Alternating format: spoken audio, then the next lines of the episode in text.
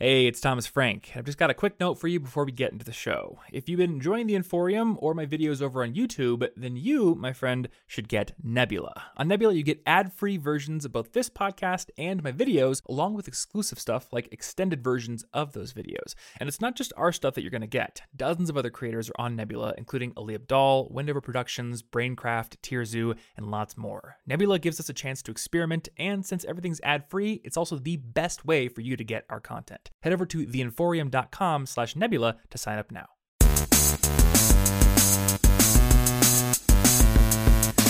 Hello, everybody, and welcome to the College Info Geek Podcast. My name is Thomas Frank, and this is a show that helps you become a more effective student, including tips on how to study more effectively, uh, tips on getting internships and jobs, and ways to master your money and generally make college an amazing experience. And on this episode, we're actually going to talk about what it takes to get into graduate school, what it takes to get funded to go to graduate school, all the things you can do to impress the people who will be making those decisions on who gets in, who gets that funding, and also beyond that, we're going to look at what it actually takes to get a position as a professor, specifically a tenured professor, one of those holy grail jobs that anybody going into academia or who has dreams of going into academia dreams of getting.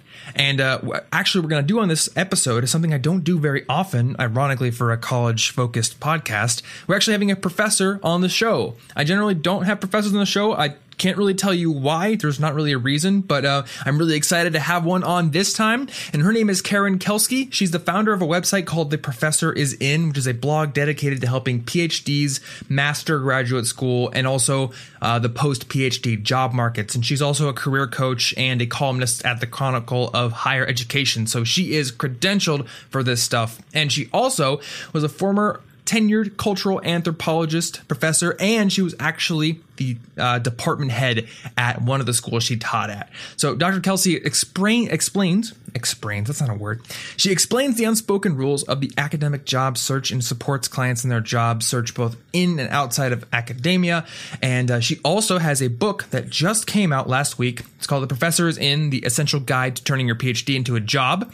And uh, I found it on Amazon. That's how I discovered her work. And I really wanted to have her on the show because she seemed like she definitely knew what she was talking about when it came to graduate school and getting jobs in academia. And this episode covers both ends of that spectrum. So, if you are an undergraduate student uh, and you haven't even gotten your bachelor's degree yet, but you've got dreams of going into graduate school, this episode will give you some tips on how to impress the people on the committees, how to write a good essay, what you should be doing when you're an undergraduate to make sure you get into the best graduate po- uh, program possible, and then if you're in graduate school or maybe you know once you get there there's also some tips on what you can do to further your career from that point whether it's wanting to go into industry or uh, the focus of this episode specifically is more on if you're looking to stay in the academic world and get a professor position.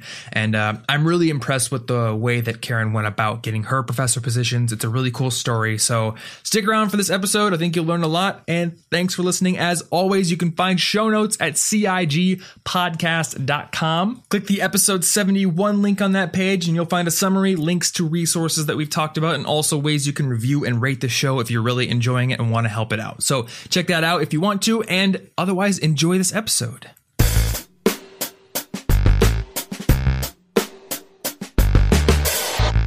Karen, welcome to the show.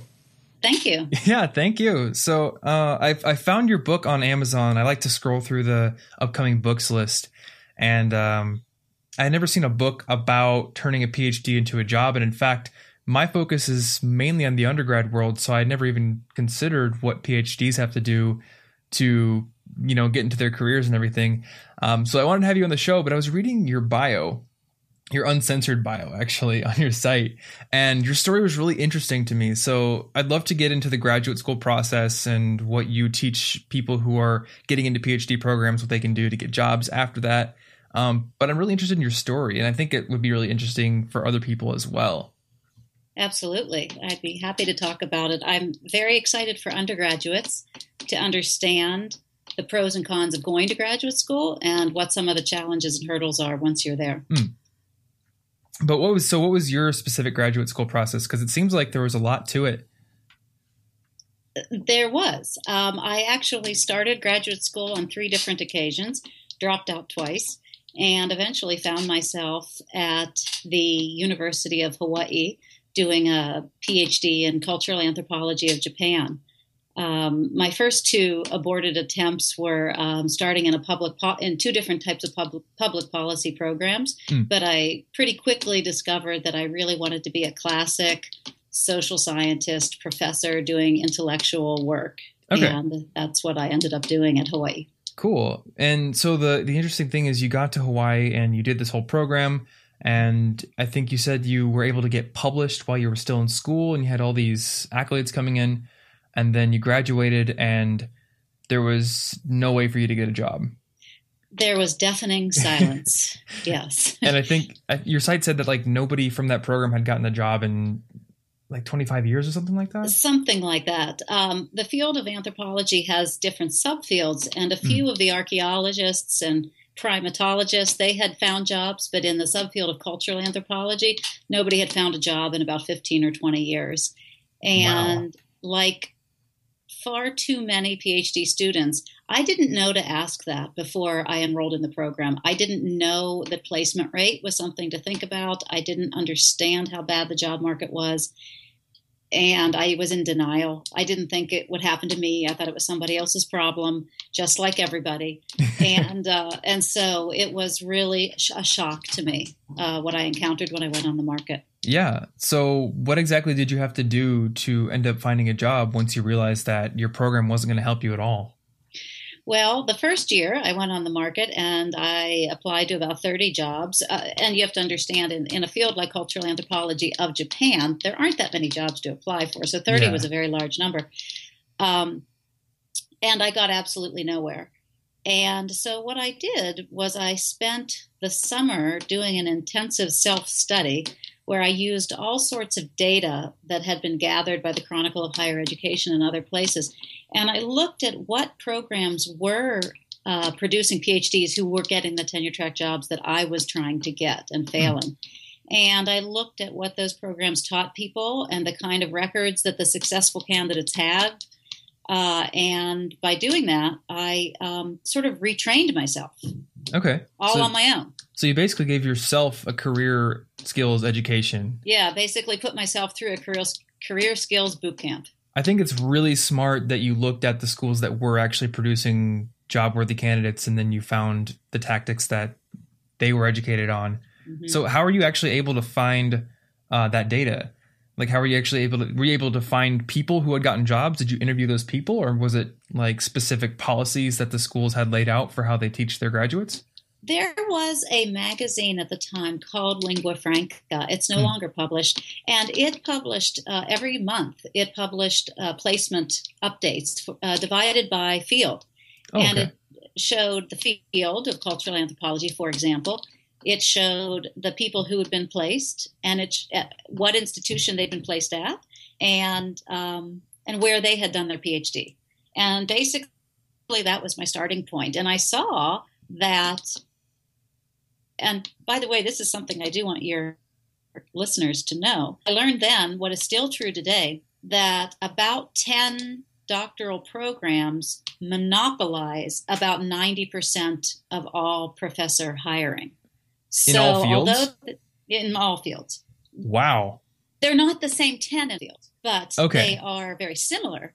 And uh, and there are usually about 10. And the predictable candidates are on there. Harvard, Yale, Princeton are on mm. virtually every list for almost every field. And then the other seven or eight, or if you go to 15, say, then they may vary a bit by field.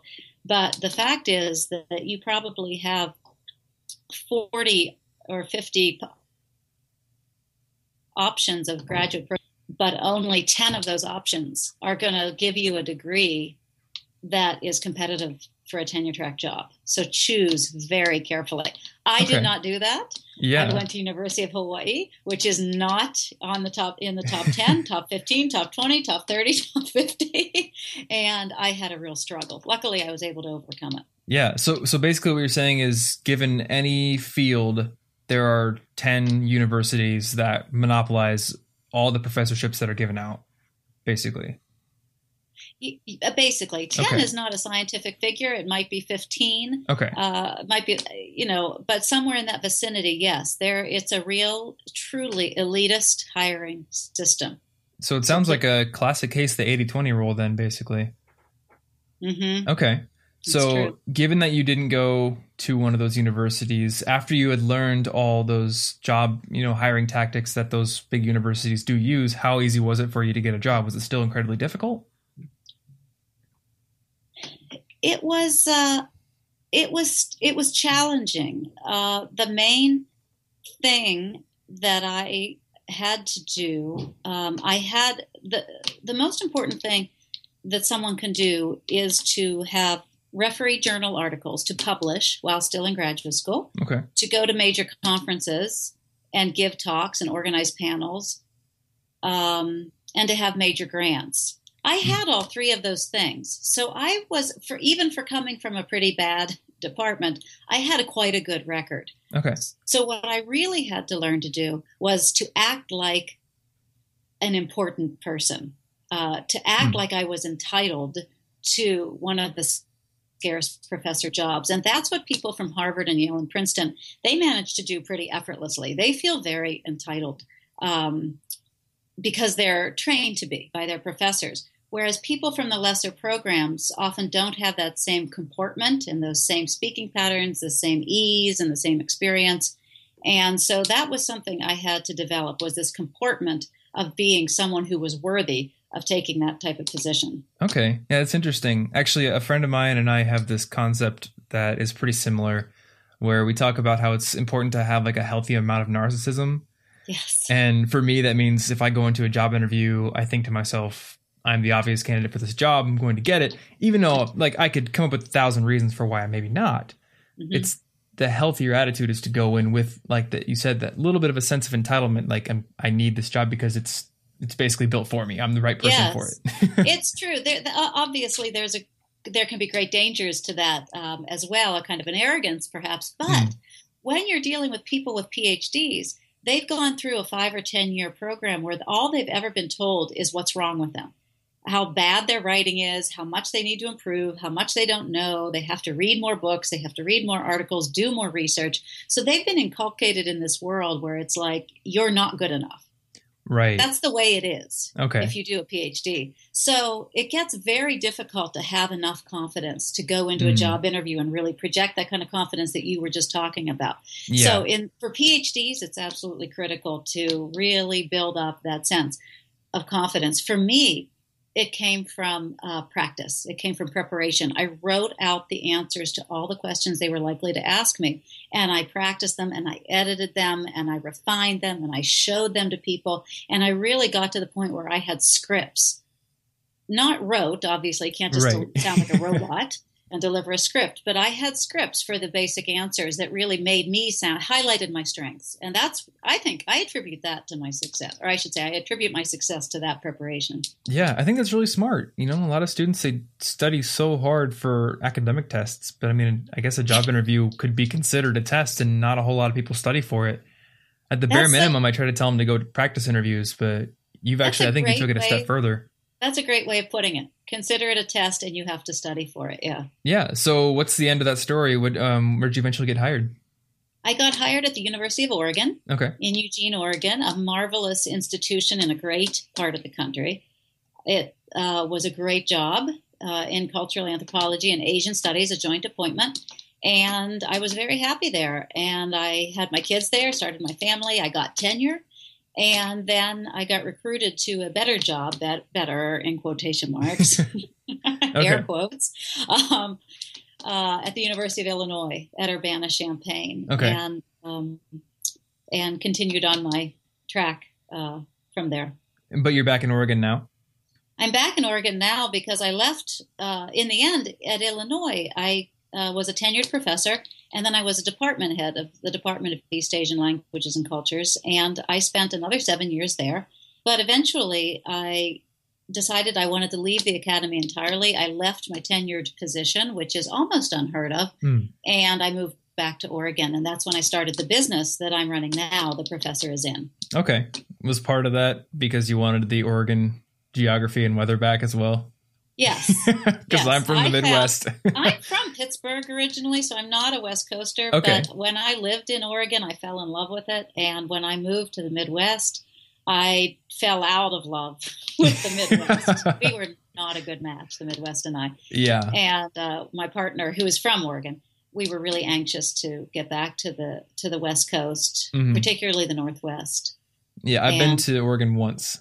Yeah, and everyone tells me oh everyone tells me it's like oh it's always rainy. You're getting you're lucky right now. But i was there it was perfectly sunny and just like i went for a hike in the woods and it just blew my mind. We have Yes. nothing like that in the midwest so especially here in iowa. That's right. you're in Iowa. I noticed that were wisconsin would be a little bit more idyllic but so so that's super cool. And now you're you're doing the professor residency you have your book coming out and you help people who want to go through this exact same path Mhm. but maybe have a few uh, a bit fewer of the pitfalls and be more prepared that and also that as bad as the market was in 1996 and it was very very bad already uh, it is exponentially worse right now there's been a Really? uh, 40 year history of defunding of higher education okay and universities have decided to tackle the problem of, of inadequate budgets by basically letting go of their tenure track and tenured professors and replacing them with adjuncts who are hired on a course by course Mm. basis, kind of on a Walmart mentality. And Yeah. because of that, there are very, very few jobs. So my clientele right now are facing really stiff odds to get a job. You know, my uh, my high school English teacher recommended us a book called Beer and Circus, which I mm-hmm. never ended up reading, but he said it was it basically explained this phenomenon, like you said, that all the tenure track professors are getting fired because of budget cuts. So the colleges are now focusing the students' attention on football and being part of the college experience to kind of lessen the perception that yeah, your teachers are not as credentialed as they once were because the money isn't Yes. there to pay for it. Yes, I do want to say the teachers are credentialed in the sense that they all have, they mostly all have PhDs, just like the tenured line professors, Okay. but they're hired on a on a this adjunct basis, and Hmm. because of that, they don't have offices, they don't have library access, they don't have benefits, they don't have job security, okay. and they are paid. They're literally paid. I'm not saying this for rhetorical effect. If you calculate their pay and the hours that they spend teaching the university classes, they're paid about nine dollars an hour, which is less than Walmart. Holy crap. Yeah, And that's years of schooling. years of schooling. So it's not their credentials; it's their work environment Okay. that is the problem. And uh, until the undergraduate students and their parents start complaining about this, Mm. nothing is going to change. So basically, adjunct status is the same work as a normal professor, but with none of the benefits. Exactly. Okay. Do you still have an emphasis on research as an adjunct, or is it more No. on teaching? No, and this is what I call the adjunct trap because the pay is so low that you have to teach um, 10, 12 classes a year, which at the university level is a, a staggeringly high load because Yeah. of the amount of grading, the papers, and so on that you have to grade. And because of that, you can't do any research. You don't have time. If you don't do research, you don't publish articles. And if you don't publish Mhm. articles, your record lags, and then you can't compete for the tenure track jobs that still remain. So you end up stuck in this vicious circle where you're adjuncting to keep, to stay keep alive your search for Mhm. a permanent job, but adjuncting is preventing you from building the record you need to get that job. Okay. Wow. so so lest we depressing. I'm sorry. lest we scare everyone who once has aspirations to teach or do research away from that track. Um, let's start with simply just getting from the undergrad experience to graduate school. Um, what should students be looking for in terms of selecting graduate schools, and how does the graduate school experience differ from undergrad? um, undergraduate students who are thinking of doing grad school, um, I don't, because of everything I've just told you, there are some folks who say just simply don't go to graduate school.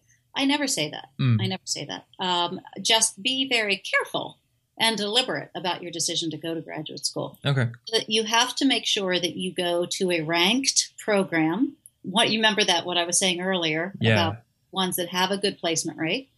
Uh, make sure that you inquire about the placement rate. Uh, make sure that it has um, a robust program with plenty of tenure line faculty or tenured faculty. And finally, make sure that it funds you completely. So funds so, you completely to go through the graduate school program? Yes. Okay. Yes. So uh, typically, uh, most the the rule of thumb about graduate school is if it's not uh, well, how shall I put it? Never pay for graduate school. That's the rule of thumb. Okay. Never pay graduate school. If you're paying for graduate school, it's a mistake. So huh. don't do it. If you go to graduate school and you get a full funding package, then it's not necessarily a mistake, and you might be able to manage it.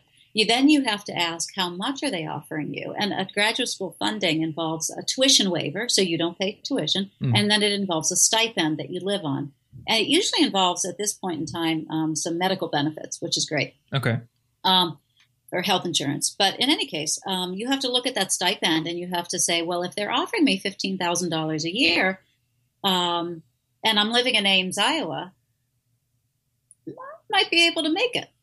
Yeah, it, will be rough. You could do it. I could just possibly do it. Mm-hmm. But if I'm, they're offering me fifteen thousand dollars a year and I'm living in the Bay Area, it's That's, impossible. Yep. Yeah. So you have to make that decision. You have to really calculate it. So if all the good graduate programs are the ones paying for those students, then mm-hmm. I guess by association, the best graduate students are the ones who are not paying for grad school. Right. Then how is grad school itself funded? Is it funded through grants mostly, or is it through the students who do end up having to pay? Um, grad programs are maintained uh, by university funding. I mean, the univer- part of a university budget goes toward providing um, the salaries of the professors who are there, mm-hmm. and then a certain amount of money, a big pot of money that's called the you know the funding for the graduate program and then the professors have to decide how to divide that up. So they might decide to accept 10 students and offer each student $30,000 in stipend. Okay. Or they might decide to admit uh, 20 students and offer each student only $15,000 of funding. Or they might decide to admit 40 students and then trim that still further, leave a few of them unfunded. But mm. basically, the faculty decide how they want to use the money that they're given by the university. Okay. So I would assume that getting into a graduate program where not only is your tuition waived, but you're getting a stipend is pretty competitive. Mm-hmm. So, what should students be doing during the undergrad years to prepare for this? Absolutely. That's a great question because they can do a lot in the undergrad years mm. to prepare. Um,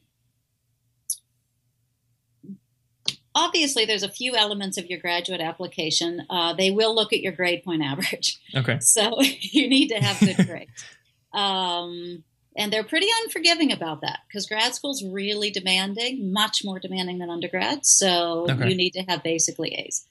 Um, you have to take the GRE exam. And okay. GRE um, has a, uh, a, a reading comprehension part, a writing part, and a math part. And so you don't have to ace all three of those. For example, if you're going into the hard sciences, they don't really care much about your reading score. If you're going into English, they don't care at all about your math score. Mm. So you do have to do well on that for the field, the area that makes sense for your field. That's it is quite important that your GRE scores be, be decent. They have to be pretty good. Okay. Um, you have to um, write a, an essay uh, statement of purpose, and that takes some work to uh, make a good case for yourself uh, with a lot of specifics. It can't just be like, "Oh, I love biology, and I've always wanted to be a biologist." You know, that means nothing. Nobody mm. cares. It has to be. Um, I have been interested in biology for you know for the last five years because of these influences. I have these experiences. I took these classes. I work with this professor. I did a field school over summer. Be very specific. Okay. Then there is the letters of recommendation, and mm. you want to have them. And here's the here's a tricky thing: you want them to be by tenure track or tenured professors, not from adjuncts. Okay. So you need to make sure you're ah. working with professors and not adjuncts, and they should know you pretty well. So you're going to want to build relationships with professors. Okay. And then uh, finally, and I'm, that's sort of a continuation on this last point you want to have relationships with professors that are built on really working with them. So if you can get a mm. chance while you're in college to do research with a professor, really work side by side with them in the lab or some co-publish it, be like be on their, you know, on one of their articles, like a co-author on an article, something like that. That counts for millions in terms of grad school applications. Right. So that was actually going to be my next question because, um, you know, I found some ways to get to know professors as an undergrad, just just very casual ways. But I would assume that research opportunities with professors are probably the biggest way to get into their good graces and get to know them. So, are there any specific pathways or best practices for students to go get research internships with professors? Well, it's fortunate right now that um, even at really big college universities where there are thousands and thousands of undergrads, uh, even at the at those big universities, they've come to understand that getting undergrads involved in research is the best way to retain undergraduates and and and enrich their experience. So most campuses have a something like a department of undergraduate research or something like that. Oh, okay. Not a department exactly. It's like an office, office of undergraduate research. Yeah. So if you were to get in touch with that office and try to um, locate the opportunities and resources that they have there, they could help uh, link hook you up with something. You can also just go to your own department where you're majoring in and say, "Hey, I'd really like to be involved in research. Are there any opportunities?" Um, you could talk to your advisors and your professors and say, hey, I really would like to do some research. Are there any opportunities? And people are usually so thrilled to have an undergrad who's interested in doing research that they'll some, find some way to accommodate that. Okay. Yeah, that's really cool. I was thinking asking the professor would be a good option, but I hadn't thought of actually going to the department chair and asking about opportunities there.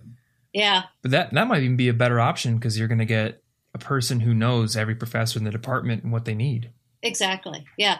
Yeah, um, undergraduates are often intimidated by professors and departments, yeah. but you know uh, they're actually just people, and right. they want to be loved just like anyone else, and they're thrilled. I mean, they're just thrilled. Professors are thrilled when undergraduates want to go deeper into the learning experience. Cool. So uh, I think that people, if you just do a little legwork, you'll probably find a way to do it. Okay. And I think a good follow up question might be something that a lot of listeners are asking themselves right now. How early on in their undergrad career should they start looking for research? Should they wait until they're junior, senior, or is it something you could jump right into at freshman level? Hmm. There's no harm in looking uh, okay. right away. And I know really high powered, motivated, resourceful students who manage to. Uh, utilize every year, every summer um, in college to do something. But if you haven't, if you're already a, a, sophomore or a junior and you haven't done it, all is not lost because most research does happen for undergraduates in the junior and senior year. Okay. So even if you only fit it in in your senior year, that's still great, and that would not uh, it, it, wouldn't count against you in a grad school application if you only had that one year as opposed to like four years.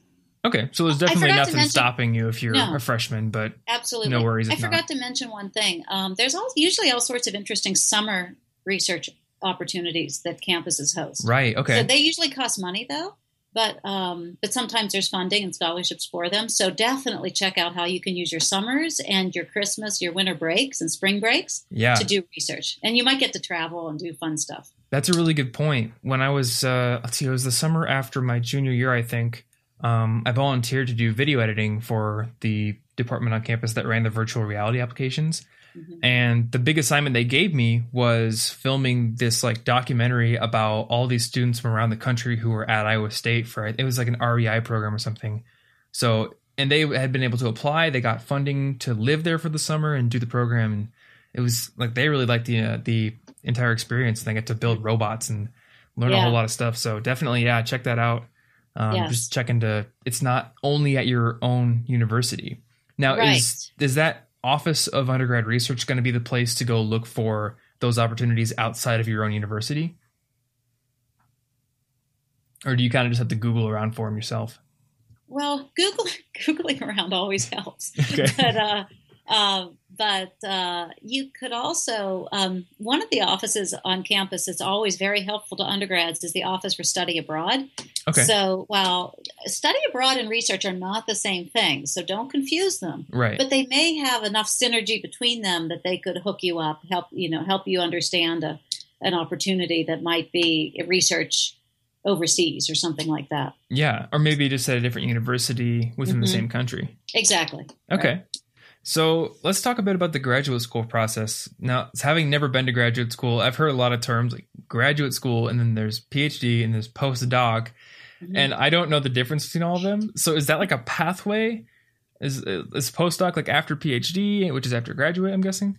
Right. Okay. Um, it uh, so graduate school refers to the totality of everything, all the degree programs you do after you finish your BA or your BS, your undergraduate. So okay. it could be graduate school encompasses your master's, your MBA, your PhD, your master's of social work. I mean, any of those things. Right. That's all grad school. Um, typically, in a lot of programs, you'll start as a master's student and then finish that get an MA and move into the PhD program, which you might do right there in the same department, or you might decide, oh, I, I enjoyed my master's here, but I want to go somewhere else for the PhD. Okay, that's a you can do either of those options. Uh, once you finish your PhD, um, then uh, there's a thing called a postdoc postdoctoral fellowship. You don't have to do that; those are optional.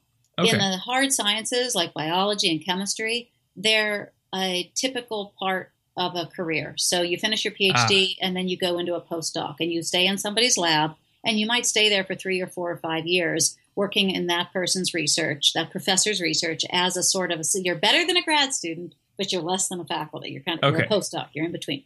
And you get all this experience, and then eventually you move into a professor position yourself. That's the theory. Gotcha. Um, some people in the humanities and social sciences can do postdocs as well but those are usually set. They're like one year. They're in a specific program that's hosted by like Harvard or Yale or Michigan or something like that. And then at the end of it, you have to leave.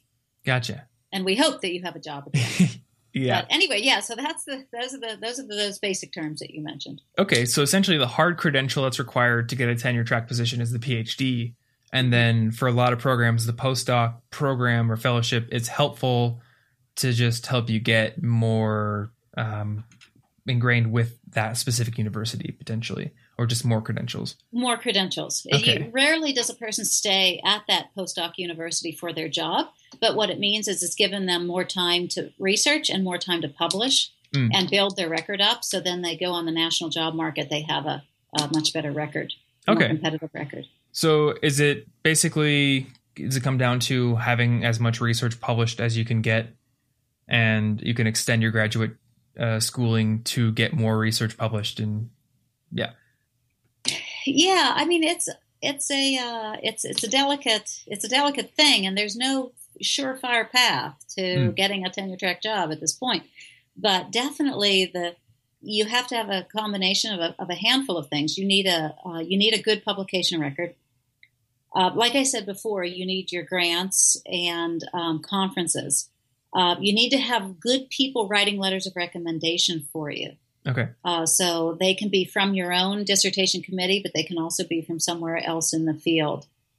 Um, and then, of course, you have to um, have uh, good connections. Really, you know, really have done, you know, used your conferences and things like that so that your name is out there. So people are like, oh, the most cutting edge work in evolutionary psychology is being done by that guy that I met at the conference last month. And then gotcha. they're going to know your name. Okay. So hopefully they know your name before you walk into the interview, kind of thing. Yeah. Okay. Yeah. Now, the the path from the master's program to the PhD program is that very similar from undergrad to graduate school, where you basically just want to get a lot of connections and you have to fill out an application with the essay and all that stuff, or is it different in some way? Well, you've zeroed in on the murkiest part of this entire process. Okay. Most of graduate school is actually pretty cut and dried, mm-hmm. but the transition from the master's to the PhD is really mystifying okay. because every school does it differently. Some people don't offer, some schools don't offer, or I should say, some departments don't offer masters. They only offer the PhD. So you come in and you just take all your classes and you do all your requirements and boom, you're headed off toward the PhD process. Other ones have sort of an artificial dividing line. And they're like, well, if you do this, this, and this, then you've completed the requirements for a master's and we're going to award you a master's. But then you're still going to just continue on on a continuum huh. toward the PhD. So okay. it's just sort of like rubber stamped on you in the middle of your process. Okay. Other schools have a real dividing line where you do the master's and then they sort of make you reapply to get into the PhD oh, okay. program. That's not very common, but um, but it's absolutely necessary if you decide to go to a different school. Then for sure, you're completely starting from ground zero and reapplying to a different school for their PhD program. Okay.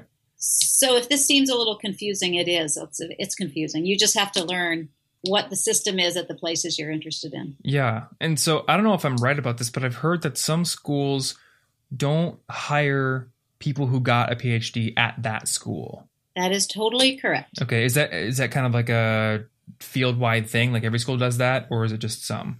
It's almost hundred percent. There Okay. are a few exceptions. It's when I've seen exceptions, they've tended to be at the really elite schools, like the Hmm. Ivy Leagues will only consider like nobody's good enough for us except a PhD from our own department. We're going to hire here at Harvard. It'll be from Harvard. Exactly. uh, or you know, or uh, you want now and again you see you see a situation.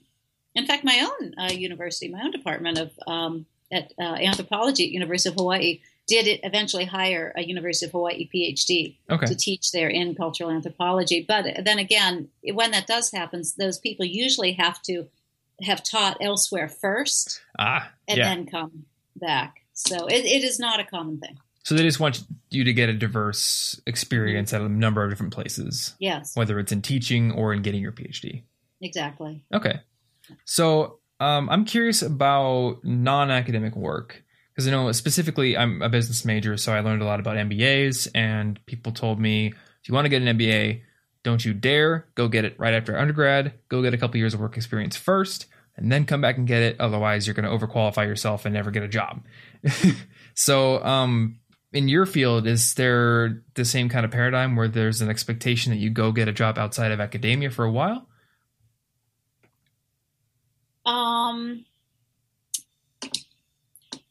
well, I would answer that in two ways. Um, whenever an undergraduate comes to me for advice and says, "When should I apply to grad school?" I say, "Do not apply to grad school straight out of your PhD. I mean, straight out of your your your undergraduate. Okay. Take some time off, but but for a slightly different reason than what you just described. I I think that people need to get a life experience. They Mm. they have to, and whether it's working, whether it's volunteering for the Peace Corps, whether it's starting their own startup, whatever.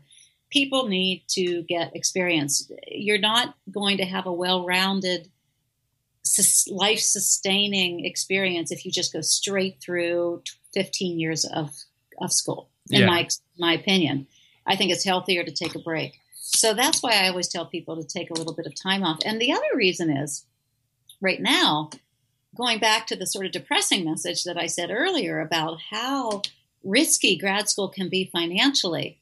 Um, I did I did want to mention one other aspect of that. It has to do with graduate school debt, Okay. but I'll I'll set that aside for now. But can we come to that Yeah, ne- definitely. next? Very interesting, Um, actually. Yeah. Um, that because it's financially risky, um, you really want to make 100% sure that you really need to go to graduate school for to accomplish your life goals. Mm. Because if you can accomplish your life goals without going to graduate school, that's usually a better choice Yeah. financially at this point in time. So that's another thing is that undergraduates have that don't know anything else but school. You've been going to school straight through. So really give yourself a break, learn to see the, you know, give it yourself a chance to see the great wide world and you may find other doors opening for you. Yeah, I definitely agree with that. hmm So let's talk about the debt aspect because, on one hand, I think I read a statistic recently that some people who want to become doctors end up going $400,000 in debt, which is mind blowing. It's almost half a million. Mhm. Um, but on the other hand, you said that you should only go to grad school if you're not paying for it. So, um, is it the case that a lot of people end up still going and taking on more debt? Mhm. This is the tricky part. Um, when I said that you needed to have your grad school paid for, I said you need to do the calculation to make sure that what they're offering you is enough to live on Mm. for the place you're living. Because what happens is, even when you're given these full funding packages, if you're given a, a package that has, like, um, let's say, a typical grad school package, they're going to offer you four years of funding, a tuition waiver, um, and fifteen thousand dollars a year. That's that's like an English. That's if you're going into humanities, like English or art history or something. And you're like, oh my gosh, fifteen thousand dollars a year. That's so awesome, and you're excited. But what happens is, is then you move, and it's in Chicago. and you move to Chicago and you discover you actually cannot live on $15,000 a year. You Mm. just can't. And so it turns out you need to take out like a $10,000 loan. And that seems like not that much, right? Yeah. Compared to the overall expense, it seems pretty small. But the thing is, grad school takes about five, seven, eight, nine, ten years. So if you take out that $10,000 each year, um, Ah. you end up with $70,000, $80,000 in debt from grad school, even when you were fully funded. Okay. So it's a real um, pitfall that's sort of hidden and doesn't really reveal itself until you're kind of in the program and can't really get out. Yeah. And that's what happens to a lot of grad students. So um, the NSF has data on grad school debt, and apparently the average debt for grad students, not medical students, but just graduate students in the liberal arts and sciences, uh, um, is like $54,000. wow. And yeah, and 20% of all grad students owe over a $100,000. Oh my gosh. And yes, it's true. And when I did, um, I decided I got interested in the subject and I decided to create an open source Google Doc spreadsheet about a year ago, about a year and a half ago. And I put it up and I put it on all my social media networks like Facebook and Twitter and everything. And it kind of went viral and I got like 2,500 responses in the space of about a week. And I asked people to write down their debt and what and why they had their debt. And folks in the sciences and engineering, they didn't have much debt because they were paid pretty well. Their mm-hmm. stipends were decent. Their stipends were like $30,000. You could live on that. yeah. But the folks in the humanities and religious studies, women's studies, and classics and English, they had debt like 90,000, 150,000, 200,000, 250,000. Yikes. Crazy. Yeah. Crazy. So And I mean, when you say that med students end up with 400,000, that doesn't surprise me at all. okay. And paired Um, with that so- adjunct trap you talked about, where you're getting nine dollars an hour, Mhm. that's that's a scary situation to be in. it's a scary situation. So my, you know, without uh, my advice to undergraduates considering grad school again is be very vigilant about. I mean, it's it's kind of like it's kind of boring. It's kind of boring advice. It's like be really adult about this decision. be very very responsible. I'm like your your parent, you know. yeah. Think about what you're doing. Don't make a rash decision. It might be right for you. It might be. Mm. It's marvelous when it works out. When you have full funding, when it's enough funding, and yeah. when you can use it to succeed. It's still a marvelous experience. But there are a lot more risks now than there used to be. Yeah. So say you you apply for a program, they accept you, they have an offer with the funding and everything. Um, two questions, I guess. One, how can you figure out whether or not that's enough to live on? And then two, if you figure out it's enough, what are your options? Are you able to maybe negotiate for a higher stipend, or is it just a case of you need to walk away and apply somewhere else? That's those are great questions. I'm really glad you asked that. Um, there are two great ways to examine whether that it's enough money. The first is you can use an online cost of living calculator. Mm. For the, there's tons of them. I can't think of any of their names offhand, but I've certainly used them before.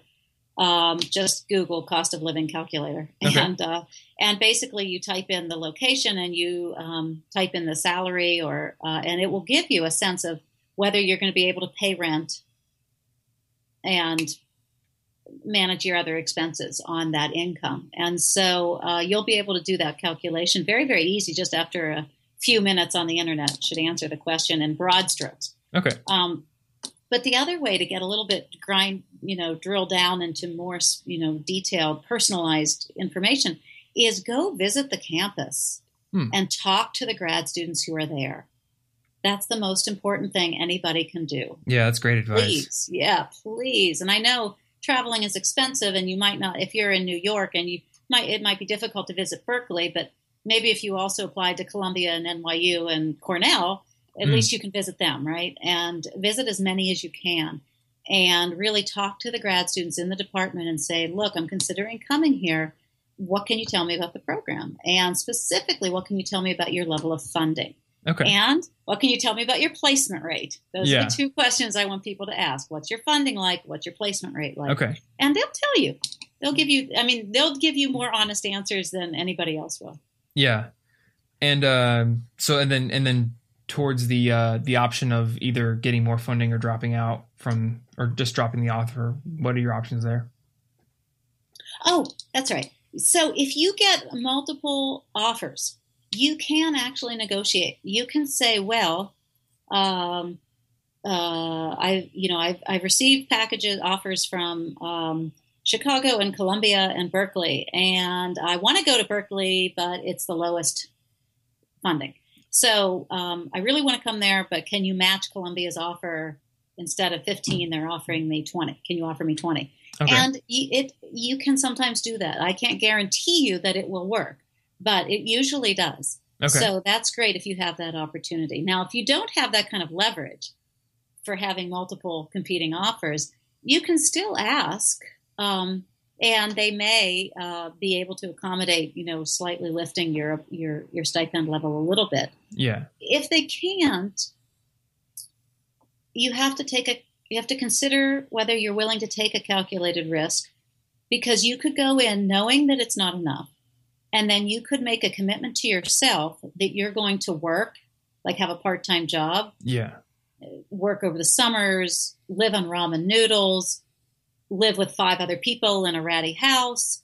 Are you willing to make these um, sacrifices okay. to make it work. And if you are, you can still manage it financially. Yeah, and I'm sure if you're talking to like grad students who are already in the program, they'll tell you about ratty house living opportunities in the city and exactly. all those options. Exactly. Yeah. And don't forget that once you're in an institution, um, there's all sorts of pockets of money. There are tons and tons of little scholarships available to oh, apply. great. For way more than at the undergrad level. At the undergrad level, there really? aren't that many, and they're they're pretty small. Okay. But at the graduate level, there's all sorts of things, and so usually you can find if you get smarter and savvier about it, you can find things to fund what you want to do. That's awesome advice. Actually, I kept looking for scholarships during my undergrad career, and actually won about five or six of them after starting college. So I always tell people keep doing that. But it's really cool to hear that as a graduate student there's even more funding. There's more yeah. I wouldn't have guessed that. So that's yeah, cool graduate school graduate school fundamentally outside of things like mbas and professional programs well i'm going to return to the point i started with much people don't pay for graduate school graduate schools pay for you mm. and you should expect to get much of what you're trying to do funded and really really work toward that goal and that expectation that if you're just savvy enough, you can use all these different sources of funding and cobble together uh, support for your for your research and your and your advanced degrees. Cool. So I know that your book and your blog have answers to probably every question that someone looking for grad schools is going to have. Mm-hmm. Um, one question that I'm curious about that I want to end on is how do you find conferences to go to? Which I actually had a had a, a YouTube commenter ask me that earlier today, uh, just in general. But I know you said go to conferences. You know, that's one of the best things you can do to get into grad school, to build your network. So, how do you find those opportunities? Because a lot of people don't even know what's out there. Well, by the time you're considering grad school, you have to have a pretty good sense of what field you want to go into. Mm-hmm. As opposed to undergrad, where you might not have any sense at all. And that's totally fine because undergrad is about exploring. So that's great. But at grad school, grad school is about specializing. Okay. So it's not even enough necessarily to say, well, let me use my own field if that's the best. I'm an anthropologist. it's good to say that you're interested in anthropology. That's pretty specific. But then you want to say, I'm interested in cultural anthropology. And then in mm. my case, I had lived in Japan for quite a while. I didn't mention that about my background, but I knew I wanted to do Japan anthropology. And so for someone like me, knowing that that was what I was going to go to grad school for, I would find the major association, the Professional Association of Anthropologists, and there is one. Okay. It's the American Anthropological Association. And they have a conference every single year. Mm. That's the national conference. It's always at a major city. So, A, go to the national conference of the discipline, the national of the of the uh, National Disciplinary Association. So the psychologists have one, historians. I mean, every single field has one. Okay. Then, in addition, all of those organizations also have regional outposts. So they'll have the Midwest branch, the West Coast branch, the South branch, and the Northeast branch. You can go to the, those are smaller, but they're still great. And so you want to make sure you go to those as well. Okay. And then for someone like me, uh, with my Japan focus, I would look for the Association for Asian Studies. Gotcha. And I would go to that conference. So there, right then and there, it's really easy for me to find three different conferences that I could go to: okay. the Anthro, the Asian Studies, and the Regional Anthro Conference. So for all of your listeners, they have to, you know, they can figure that out for themselves based on their little constellation of specific interests, and Right. it's very easy to find where those conferences are. Okay. So you want to take kind of a high level view of your field, find the association for that, but also then drill down into very specific pockets of where your interests lie. And then I mm-hmm. would guess that also just asking grad students when you're asking them about ratty houses and things they can eat along with ramen noodles, what Right. conferences do they go to? And maybe even Right. ask the professors that, you know, you're hoping to become one day, what should I be attending? Yes, exactly, Great. exactly. You know, it's cool. I, I did not plan at all for this to happen, but we're both Japan nerds. So I've been there three times. Though you went there and you actually taught for a while and lived there, didn't you? Yeah, I lived there in total about five years. That's I majored awesome. in it as my college major was Japanese studies. Oh, that's so cool. Where'd you live in Japan? I lived in Matsumoto in Nagano Prefecture Okay. The first time, and then I lived in Tokyo the second time. Awesome. I've never been to Matsumoto, but definitely Tokyo three times at this point. Yeah. so I'm pretty familiar with it. How long have you stayed there? Um, the first time, first couple of times were two weeks, and then last time I was there for a little over three weeks. Oh, that's great. hmm I took my girlfriend there uh, back in May. It was her Mhm. first time, so Tokyo and then Kyoto, and we went to Hiroshima as well. Uh huh. Just Japan is so cool. I absolutely love that country. Well, Karen, thank you so much for coming on the show. Sure, and my uh, pleasure. yeah, uh, so your book is called The Professor is In, and I'll definitely have that linked up in the show notes. But it's coming out. Well, I guess this will be out when the book is out, but it's August fourth, right? Yes. Okay. Exactly. Cool. So yeah, if you guys are interested in the graduate school track uh, and all the questions associated with that, Karen's book is going to be a good resource. All right. Thank you very Yeah. much. I really enjoyed this. Thank you. All right, guys, thanks so much for listening to this episode. If you learned something and you want to continue that learning, you can pick up Dr. Kelsky's book on Amazon. I've got links in the show notes. And also, if you want other resources on making college an awesome experience, I've got them all listed over at collegeinfogeek.com slash resources. So check them out. And also on the YouTube channel, if you haven't been following along recently, I just got a new camera last week, actually. So check out the latest video on the channel as of this recording, which is tips on how to make your new semester start as smoothly as possible and also maintain long term motivation and study habits. I'm really proud of some of the uh, camera work and some of the editing I was able to get out of this new gear. And also, I think the video is just helpful as well. So check it out. It's over at the YouTube channel. You can actually find it at youtube.com slash Thomas Frank now. Uh, it's not slash user slash Thomas Frank. I wasn't able to actually change my username, but the folks at YouTube were kind enough to give me a redirect URL of sorts. So uh, youtube.com slash Thomas Frank will get you to my channel. Otherwise, it's on the blog as always. Thank you so much for listening. Stay cute, and I will see you next week. Thanks for listening to the College Info Geek Podcast. Grow your brain even more at www.collegeinfogeek.com.